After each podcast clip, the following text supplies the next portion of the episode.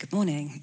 If you'd like to open your Bibles on page 886, we're in Daniel chapter 3, and we're just going to read verse 1, and then we're going to jump to 8 to 30.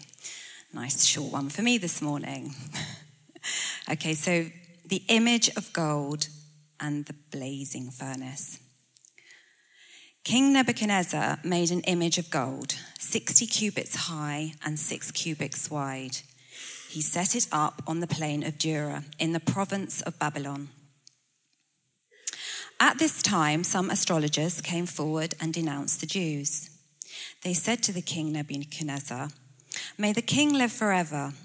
Your majesty has ensured a decree that everyone who hears the sound of the horn, flute, zither, lyre, harp, pipe, and all kinds of music must fall down and worship the image of gold, and that whoever does not fall down and worship will be thrown into the blazing furnace.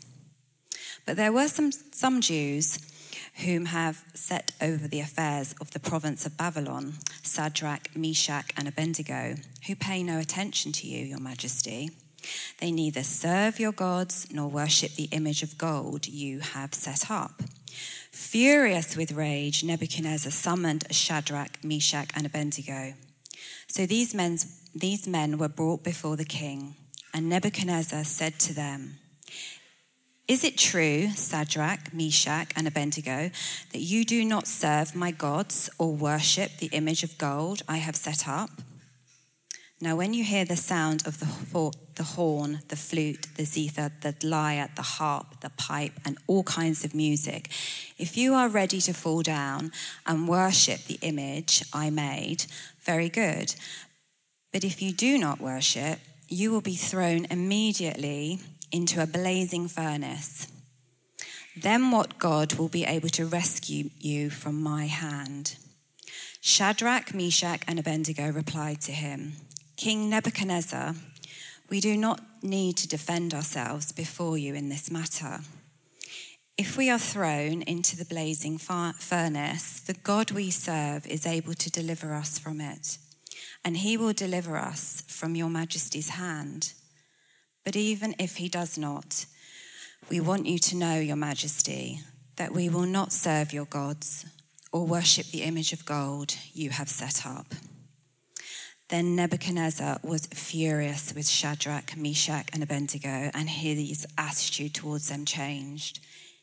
He ordered the furnace to be heated seven times hotter than usual and commanded some of the strongest soldiers in his army to tie up Shadrach, Meshach, and Abednego and throw them into the blazing furnace.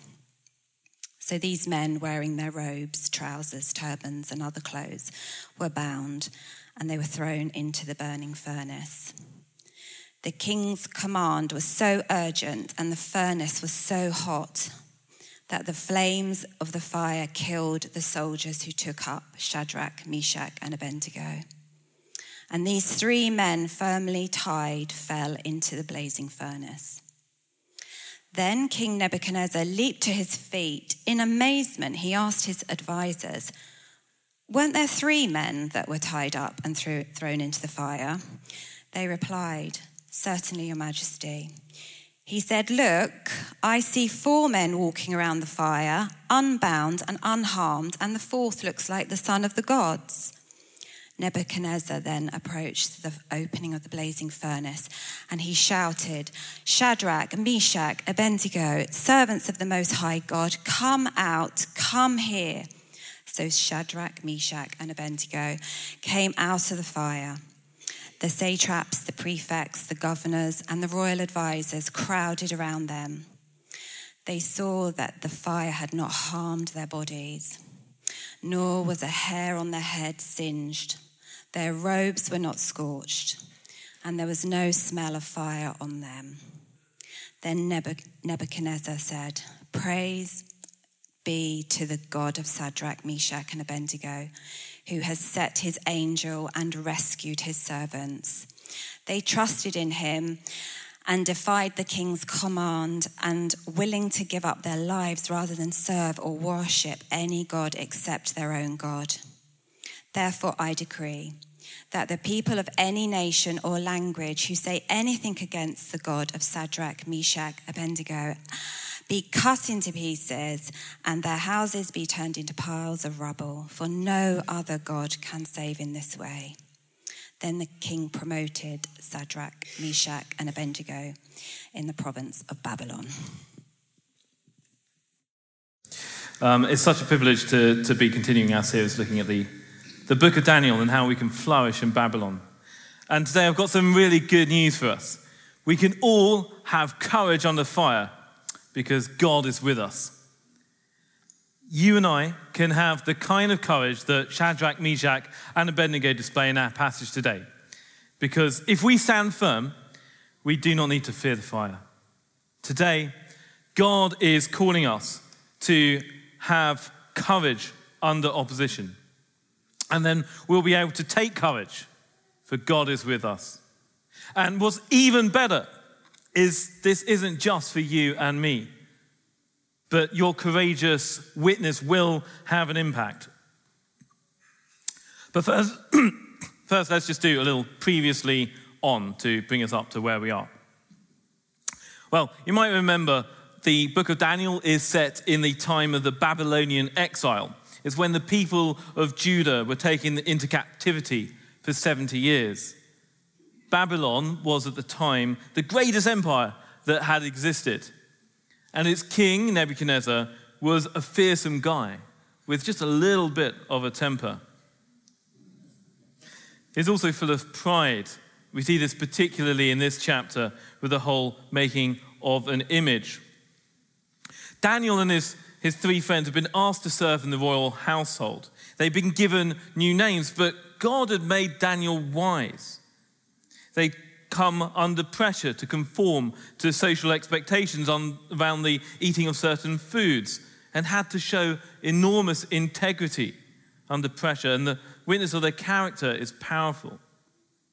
But meanwhile, God had been speaking to Nebuchadnezzar in dreams showing him that the kingdoms of the earth, indeed his own kingdom, although the splendor of the ancient world, would not last, but instead crumble. And what's Nebuchadnezzar's response? Well, in chapter 3, he decides to set up a, a golden image, which everyone's ordered to worship on pain of death, quite literally. And so, what was a call to have integrity under pressure becomes, for Shadrach, Meshach, and Abednego, a call to have courage under fire, under opposition.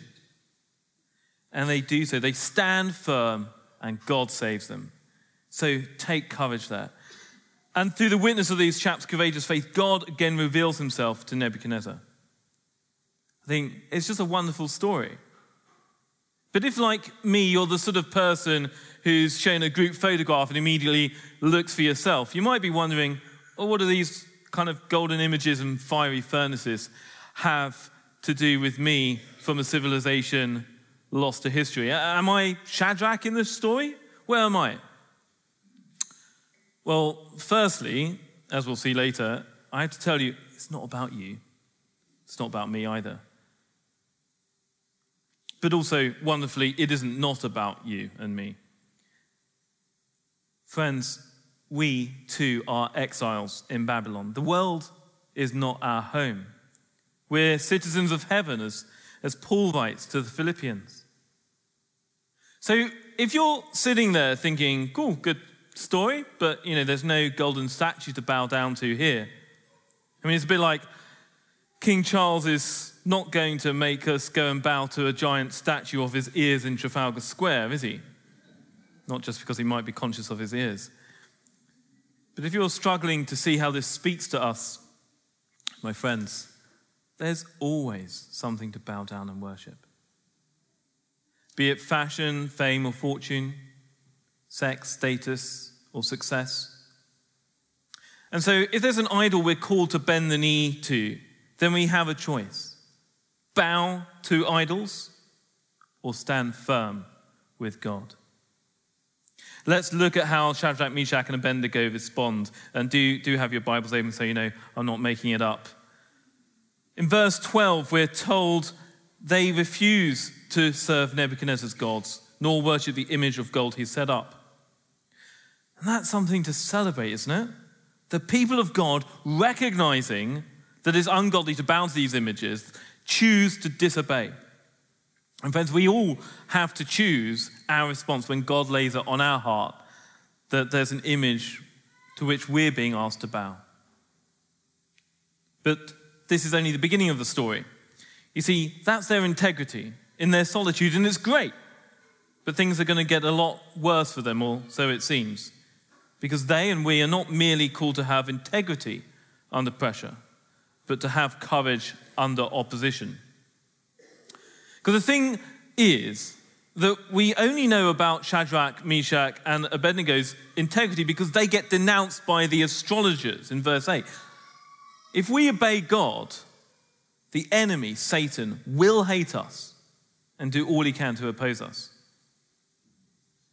Incidentally, do you, do you notice how sort of obsequious these people are in their denouncement? They're like, May the king live forever, verse 9. They're appealing to his pride and vanity, aren't they? It's what God wants to correct in Nebuchadnezzar. He's playing the long game with him. Because the irony is that Nebuchadnezzar will not, of course, live forever. Neither will his kingdom. And we saw that last week. Friends, the enemy is subtle and he doesn't play fair. If you're serving God and turning your back on Babylon, then you should expect spiritual attack, expect opposition. I'll say that again because I think it sometimes takes us by surprise that the enemy is concerned with us serving God quietly. You might have thought that Shadrach, Meshach, and Abednego weren't really harming anyone by quietly, you know, getting on with their worship of Yahweh and, and their refusal to bow down to that golden image. And I wonder if that's sometimes the picture we paint of ourselves as Christians. You know, we're not a bother, are we? Coming to church on a Sunday, maybe putting a fish on our car. I read of a, a Christian man who was working in a garage and he, he took down a calendar of, a, of topless women because he knew that that was just degrading. The backlash he received was severe. His colleagues resorted to using homophobic slurs.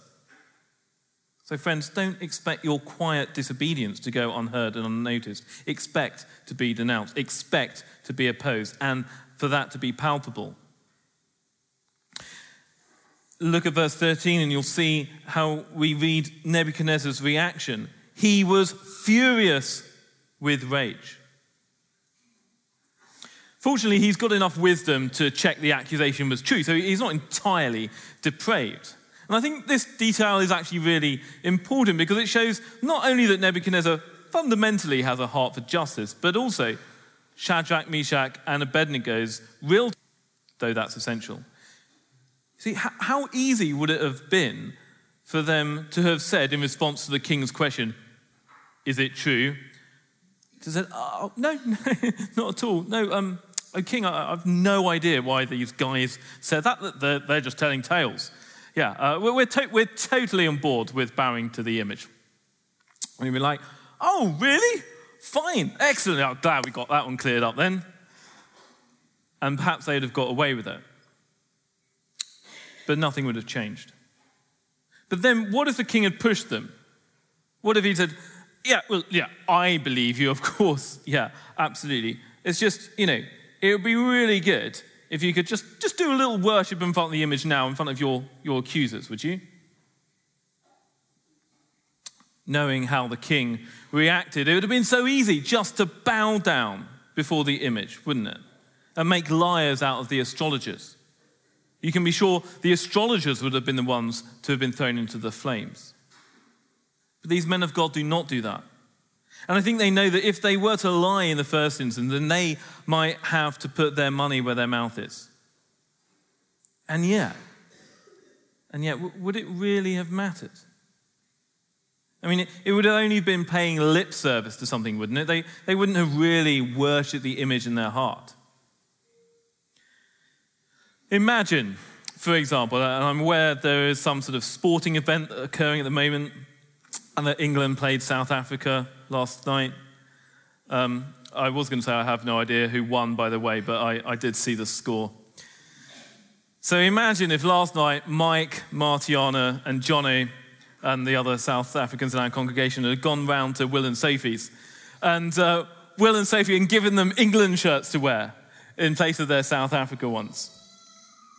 I, I know Mike has a South Africa t shirt, I've seen him wear it. And imagine if they'd expected them to cheer on Stewart and the English team. You know, Mike uh, and others might have done it. Um, but uh, I'm also sure that Will and Sophie would, would never have asked them to do this. I certainly would never do that, but it's just because I don't watch rugby or own any sporting shirts. It is just an illustration, a bit like this one. But you can imagine how they might feel. They might also think, well, I can suck it up, I can wear this shirt, because I'm not actually hoping England will win, even if I cheer them on in front of Will and Sophie. And so, in a way, like bowing your head to an image you know is not a God seems less problematic than, say, taking down the calendar of a topless woman, which is in itself harmful. But that's not how Shadrach, Meshach, and Abednego respond. Said verse 16, they say boldly, We do not need to defend ourselves before you in this matter. Isn't that such an awesome response? Having courage under opposition is first in our thought, and next in our words, both what we do and say, what we don't, and, and finally in our deed. Friends, if you have courage to obey God in the face of opposition, you don't need to defend yourself. Just as Jesus in his trial before Pilate. He, Shadrach, Meshach, and Abednego, no, they don't need a legal defense because God is their defense. The court of Babylon is nothing compared to the court of heaven. And so, just as they're presented with the choice, bow to the image or burn, so we're often presented with a choice conform to society and be an outcast, or worse. We know that thousands of our brothers and sisters continue to be imprisoned, physically tortured, put to death for their faith in the Lord Jesus Christ. But there are all sorts of fiery furnaces, not all of them are literal. And so we have, after the choice to obey God rather than the king, this wonderful declaration of faith and trust in God they stand firm. Verses 17 to 18. If we're thrown into the burning furnace, the God we serve is able to deliver us from it, and he will deliver us from your majesty's hand. But even if he does not, even if he does not, we want you to know, your majesty, we, we, we won't bow down. These men of God they recognize precisely who God is. And, and actually, they show they've been listening to the question Nebuchadnezzar asks What God will be able to rescue from your hand, from my hand? And the answer is well, well, actually, is the God that we worship. You see, that's why they don't need to mount a legal defense, because it's just so obvious, isn't it? That we worship the maker of the stars and sea, the God who's given Nebuchadnezzar his life. How could they possibly bow down to anything else? It would be crazy. Like, once you've tasted Cadbury's, you couldn't possibly want Hershey's. It's disgusting. So, this declaration of faith is, is not only bold, it's entirely logical.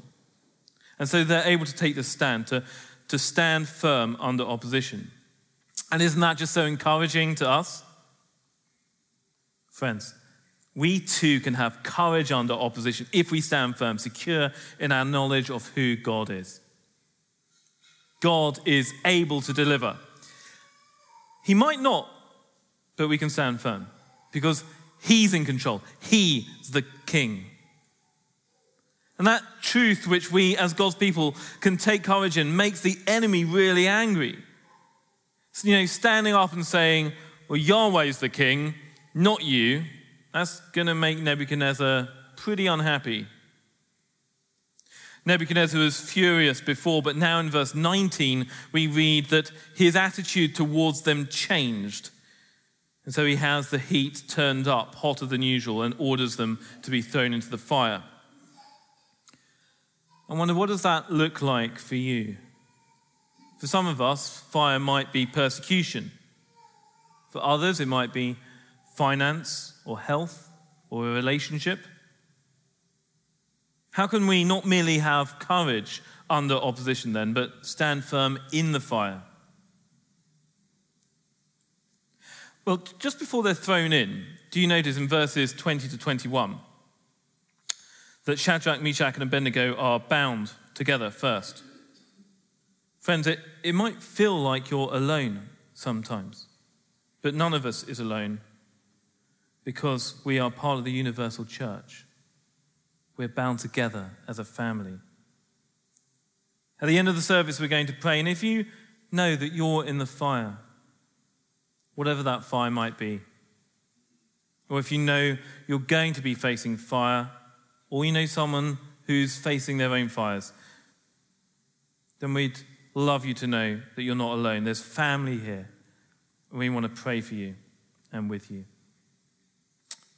But, friends, there's an even better news because it's not just that we're bound together in love to each other. The temptation is to think that we're alone collectively, but that's just not true. Do you see here? There's another in the fire. Look at verses 24 and 25. When there are three, asks the king. I, see four men walking around. Friends, take courage. God is with you in the fire. In Isaiah 43, 2 to 3, we read, When you walk through fire, you will not be burned. The flames will not set you ablaze, for I, Yahweh, your God, the Holy One of Israel, your Savior. Isaiah prophesied this event 200 years earlier, and yet it also speaks to us now. God is with us as Savior. Friends, although we should expect opposition when we're faithful to God, we can also expect God to be faithful and to be with us. Recognize that God is in the fire with you when you feel the flames licking at your feet. Take courage. And yet, perhaps, you might think, well, this is also well and good for Shadrach, Meshach, and Abednego. After all, they were rescued from the fiery furnace, weren't they? But what if you're not? What if you're in a situation where you continue to be under fire for your faith? When you're suffering in body, mind, or spirit, you might be asking, Is God with you in the fire? Yes. Yes, He is. God is with us in all fires. Corrie ten Boom and her sister Betsy were sent to Ravensbrück concentration camp for hiding Jews from the Nazis. They'd been denounced by a neighbor. And on entering the camp, they were stripped and searched. They got a small Bible. They managed to smuggle it into their previous incarceration.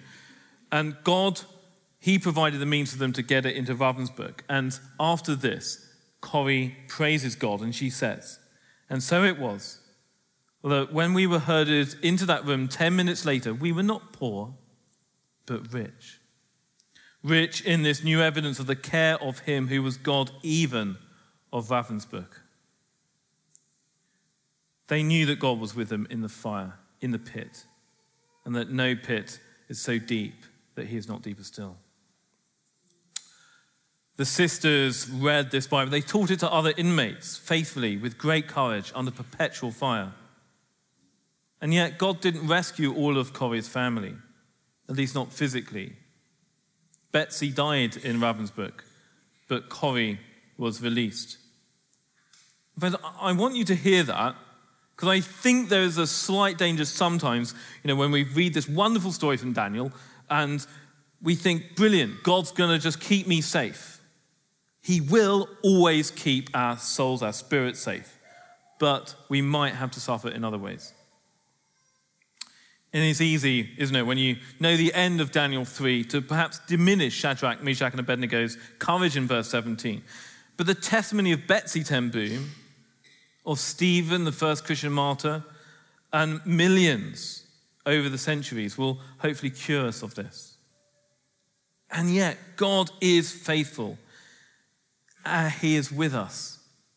But we can't tell God how He is to keep faith with us. But there's some even better news. look at verse 28 and we see Nebuchadnezzar's reaction. Isn't it wonderful? There's actually Nebuchadnezzar who sees the Lord in the fire.